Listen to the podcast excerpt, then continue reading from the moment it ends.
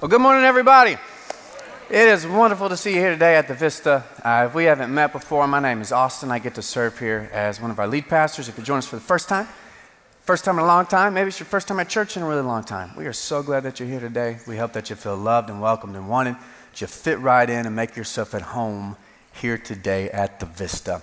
Before we jump in, one uh, quick announcement to make. I want to invite all the fellows in the room to our annual Vista Men's Conference. It's coming up this next weekend.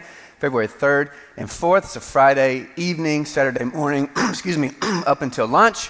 You'll get to hear from a number of our pastors and elders. It's a really great time. We've mentioned numerous, on numerous occasions over the past couple years that we're in the middle of a sort of loneliness epidemic in the modern world. And men, in particular, for various reasons, have been really, really hit by that. Modern men are really, really lonely. And, and guys, I just got to tell you, if there's anything that I know with absolute and clear certainty, it's that no matter how, no matter how tough and independent, strong minded, and macho you are, man, you need friends. You need friends. Nobody's too big to need friends. And in particular, you, you need some guys who will help you follow Jesus a little bit better. And so come to our Vista Men's Conference this next weekend. Bring a friend, make a few more friends, and we'll have a really, really good weekend together. Okay? I hope to see you there. You can sign up online or over in the next steps area after the service. So today, today we're in the fourth and final week of this series called And, a series where we are working through a few tensions that are central to healthy Christian faith. And we wanted to start off the new year with this series because it provides an opportunity for those of us who've been at Vista for a while to remind ourselves about something very important and we think unique about our calling as a church. And then it provides an opportunity for those of us who might be a little bit newer to Vista to learn something uh, very important about our unique calling as a church. And that something important that I am referring to is our church's commitment to live with certain tensions that a lot of people keep telling us that we have to live without.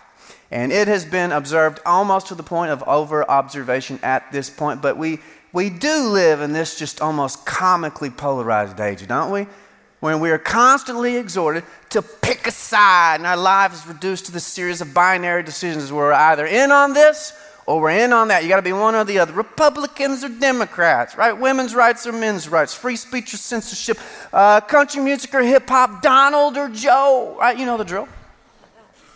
And I certainly understand the desire to live a life free of tension because wouldn't that be nice? Just live a life where you didn't have any tension?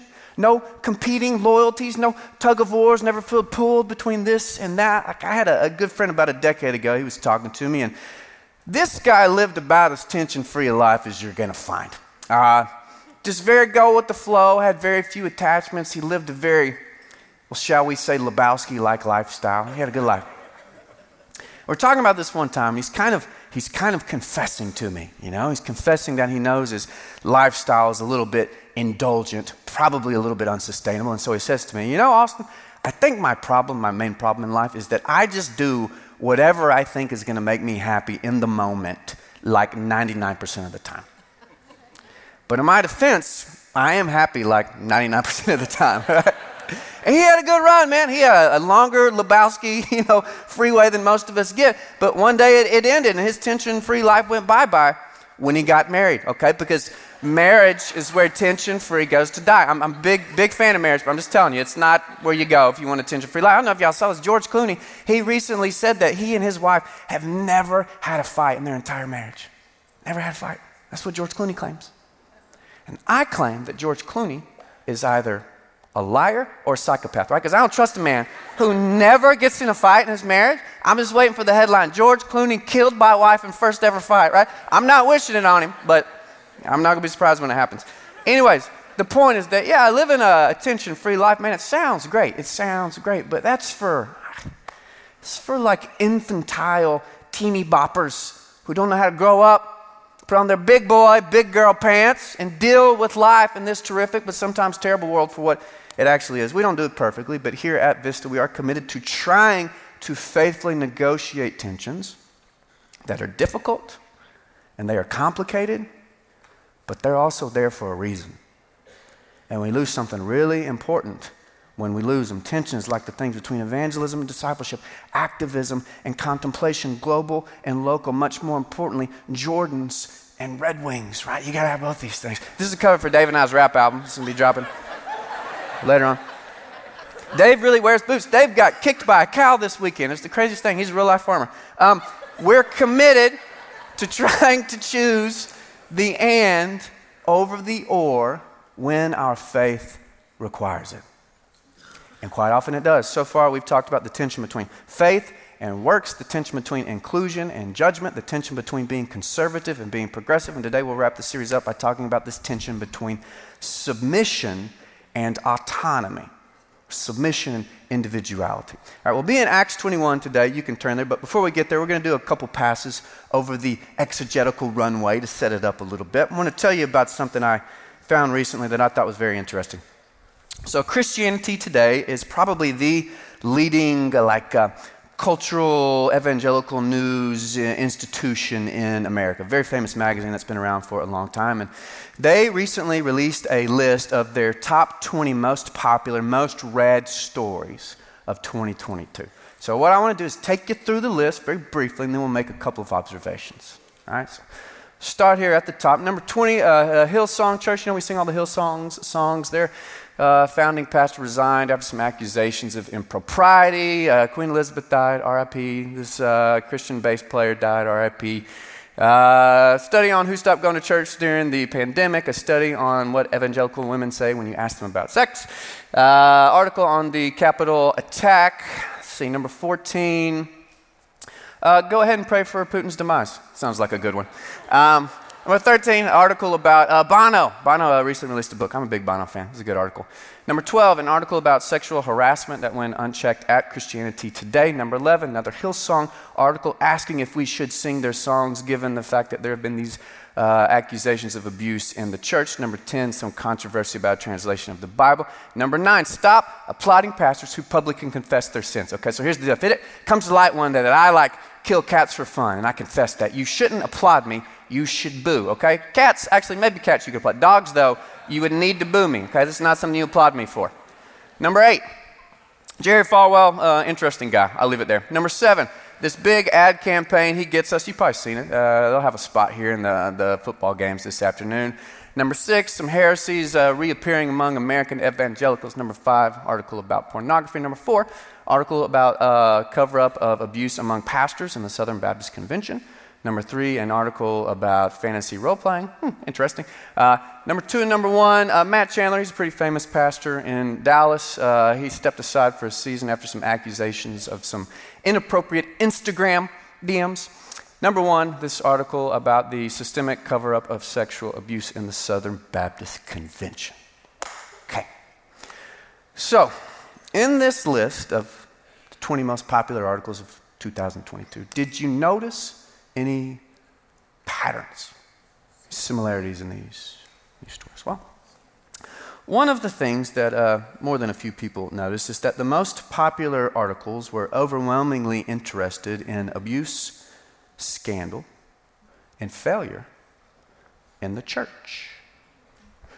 So, whether it was the failings of celebrity pastors, accusations of institutional tolerance of sexual harassment, um, the indisputable cover up of sexual abuse in the Southern Baptist Convention, these were the stories that people were most drawn to, that people were most interested in, that people were the hungriest for, most prone to click on. And this surely manifests a very interesting and important tension. Because, on the one hand, it is good and it is important to hold powerful people and institutions accountable to shed a light on the church's moral failings because they are many, so that she can better be that city set upon a hill for the sake of the world that she has been called to be. I, for one, personally, I find it entirely appropriate that the most popular story of 2022 was about the documented systemic cover up of sexual abuse in the Southern Baptist Convention. It was an enormous story, it was a terrible thing. There needed to be a lot of light shed on that. That makes sense to me. But is it really uh, appropriate and a good use of our collective attention. That the second most popular story of 2022 was about Matt Chandler and his Instagram DMs. Now, don't get me wrong, I am no apologist for uh, celebrity pastors. I think it's ridiculous. People want to be famous for being a Christian. I'm no particular apologist for Matt Chandler. He didn't like my first book about Calvinism, which is fine because I don't like any of his books. Okay, so we're even. I'm just saying I'm not an apologist for the man. But I, I do think there's, there's something weird about our fascination with his potential moral failings. And much more importantly, I think there's something weird about our fascination with the church's failures because we are very fascinated by it right now.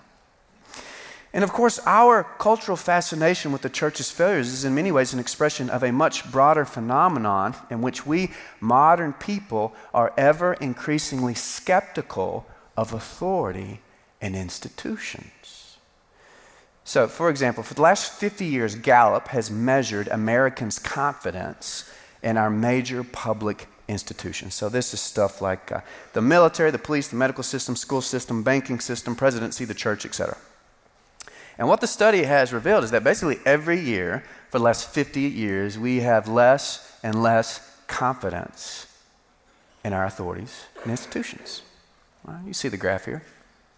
It's a steady downward trend, and it currently sits at about 27%. Only 27% of Americans have confidence in our major public authorities and institutions. We no longer trust the authority of the authorities, right? We all know what this feels like. I get it. Y'all want to talk about vaccines for a second? I'm just kidding. We want to.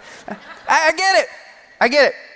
Right? I totally get it. I, a lot of our authority skepticism is well earned because a lot of our authorities and institutions have been so stupid and immoral. And so it is good that we modern people are all just a little bit more streetwise nowadays about authority. I tend to think that's a very, very, very good and appropriate thing. But we would also be fools to underestimate the consequences of living in a society where increasingly the only authority you trust is your own. Because that appears to be where we're headed. And I'm not so sure that's a good thing. And that brings us finally, all right, we're finally coming down to the runway, to our text for today, Acts 21 17 through 26, and this very important tension between submission and autonomy. Okay, so we'll be in Acts 21. It'll be on the screen for you as well if you'd like to read along. story about the Apostle Paul in the early church. Now it says, After we arrived in Jerusalem, the brethren received us gladly, and the following day Paul went in uh, with us to James, and the elders were present, the elders at the church in Jerusalem. Now, after he had greeted them, he began to relate one by one the things which God had done among the Gentiles through his ministry. And when they heard it, they began glorifying God. And they said to Paul, You see, brother, how many thousands there are among the Jews of those who have believed, and they're all zealous for the law. But they've been told about you that you are teaching all the Jews who are among the Gentiles to forsake Moses, telling them not to circumcise their children, nor to walk according to the customs. What then is to be done about this? Because they will certainly hear that you have come. Therefore, do this that we tell you. Now, we have four men who are under a vow. Take them and purify yourself along with them, and pay their expenses so that they may shave their heads, and all will know that there is nothing to the things which they have been told about you, but that you yourself also walk orderly, keeping the law, the law of Moses. But concerning the Gentiles who have believed, we, we've already written, having decided that they should abstain from meat sacrificed to idols, and from blood, and from what is strangled, and from fornication. Then Paul took the men, and the next day, purifying himself along with them, he went into the temple, giving notice of the completion of the days of purification until the sacrifice was offered for each one of them. Okay, Acts 21, verses 17 through 26. So, for a little bit of context here, the Apostle Paul has been traveling around on these journeys, these mission journeys out to the Gentile world. And in the early days of Christianity, the boundaries between Christianity and Judaism were very, very fuzzy, okay? Very, very blurry. Long story short, all the first Christians were Jewish. Every one of them. And in becoming Jewish, they did not think, in becoming Christians, they did not think of themselves as no longer Jewish, but rather they thought of themselves as Jews who believed that Jesus was the true Jewish Messiah. Makes sense? They didn't feel like they had to pick between being Christian and being Jewish. Um, and then, though, as it becomes clear that the gospel is for all the Gentiles too, this really complicated argument breaks out in the early church. Now, on the one side, you've got these more traditionalist Jewish Christians who are, man, they are happy for the Gentiles to be included in God's family. That's great. But they also feel like these Gentiles need to, they need to become pretty Jewish if they want to be a part of God's family, which meant that they needed to observe the law of Moses and some of the food and ceremonial laws. And then, most importantly, it meant that they needed to, you know, snip, snip, get circumcised. So that's one side.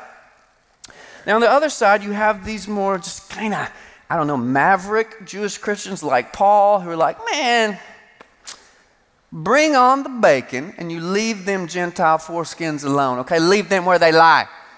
Because God has embraced the Gentiles as Gentiles. Everybody just needs to chill out about this a little bit. It's not a big deal. And so back in Acts 15, we have this very famous meeting known as the Jerusalem Council, where the apostles and the elders, they get together to sort this thing out. They mostly side with Paul, but they do make some concessions to the more traditionalist Jewish Christians.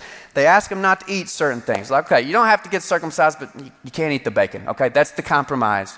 That's the agreement. And so, Paul now, he's been traveling the Gentile world on a number of these different missionary journeys, taking the gospel to the Gentiles. And when he arrives back in Jerusalem, he walks into a bit of a hornet's nest. For various reasons, the Gentile Christians in Jerusalem are in a defensive mood. They're, they're not in the best mindset towards the Gentiles in general at this point. And so, when Paul, the apostle to the Gentiles, shows up in Jerusalem, they're not very happy about it, right? That's the situation. So, Paul, he walks into this meeting with James and the elders, who are the de facto institutional authorities in Jerusalem at this time. And he starts telling them about his, his success in his Gentile mission trips. Man, there were exorcisms, there were healings, outpourings of the Holy Spirit, a move of God among the Gentiles. And James and the elders, man, they celebrate this, they glorify God, but but then they also need to talk to Paul about this kind of delicate matter, namely this rumor that has broken out among some of the more traditionalist Jewish Christians that Paul is telling Jews that they need to forsake their Jewishness. Now, here's how it's put in verse 21. Now, they've been told about you, Paul, that you are teaching all the Jews who are among the Gentiles to forsake Moses. This is a very serious accusation. And in point of fact, the rumor was false because while Paul was fairly laissez faire about the law of Moses, um, he had a deep respect and appreciation for both his and Christianity's Jewish heritage, and he would have never wanted to give the impression that he was in any way anti Jewish, right? But that's the rumor. So, in order to squash it, James and the others, they come up with this plan. Here's the plan there are these four Jewish Christians who are in the middle of this uh, ceremonial purification vow. It's probably called the Nazarite vow. We know that because they had to shave their heads. They say, hey, we want you to join them in the temple for their vow, perform a vow of your own. And then we also want you to fund their expenses. There are all these sacrifices and other things involved. We want you to foot the bill for that.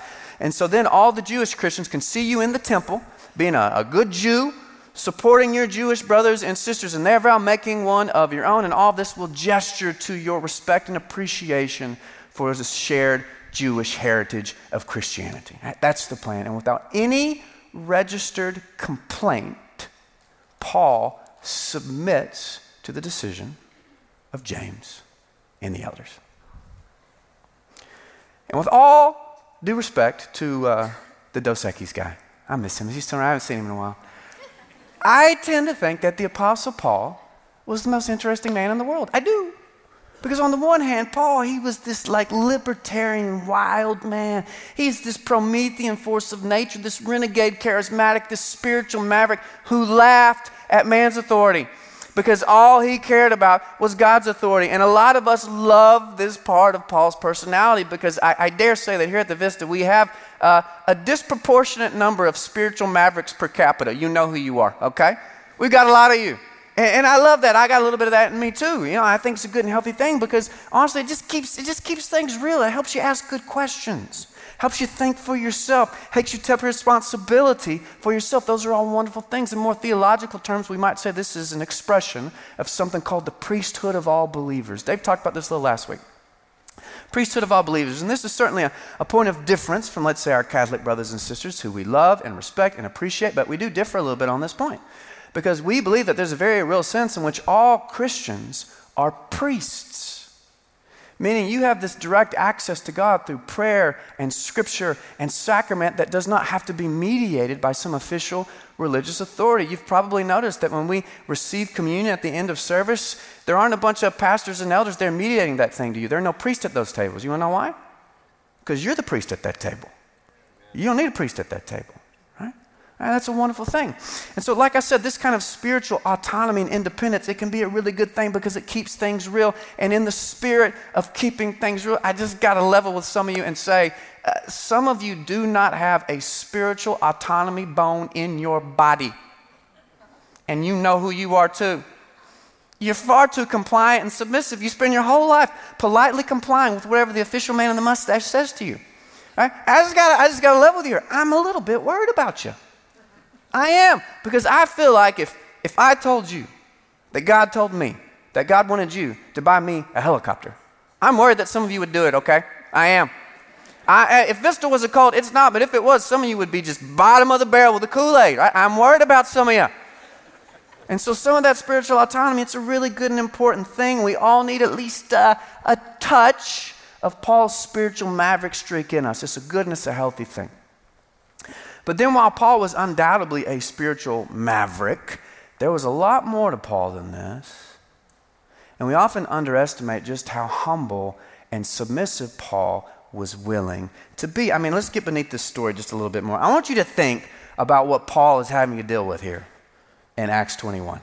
Okay? This man has been traveling the world. And you need to understand traveling the world in the ancient world, it was not the envy inducing, luxurious Instagram flex that it is in the modern world. Right? I mean, traveling in the modern world, it's a sign of privilege, a sign of luxury. Traveling in the ancient world, traveling the world in the ancient world, it sucked. It was terrible. It's how everybody died. How'd your dad die? He went on a trip. Right? That was like 90% of the tombstones. How'd he die? He went on a trip. That's, that's it. Any of you ever try to play Oregon Trail when you were growing up? Did you ever make it to Oregon? Anybody ever? You died of dysentery two days in, or your family got washed away in a river. Okay? That's the kind of traveling we're talking about. Oregon Trail, not first class on a jet. Okay? So he's traveling the world. It sucks. He's been getting uh, emotionally, verbally, physically assaulted. He gets the crap beat out of him. Remember that one story? He gets stoned by a violent mob to the point that they think they have killed him. You know how dead you have to look, man, for a violent mob of men with rocks in their hands to get to the point where they're like, nah, man, he's dead. You know, I don't want to tear my rotator cuff throwing this big one to finish him off. He's fine. Okay, so that's what Paul's been going. And while Paul's doing that, getting rocks thrown at his head by violent mobs of people, what are James and the elders in Jerusalem doing? Well, they've got their, their feet up on stools and they're trying to figure out if Gentiles can eat bacon. Oh, it's, so tough.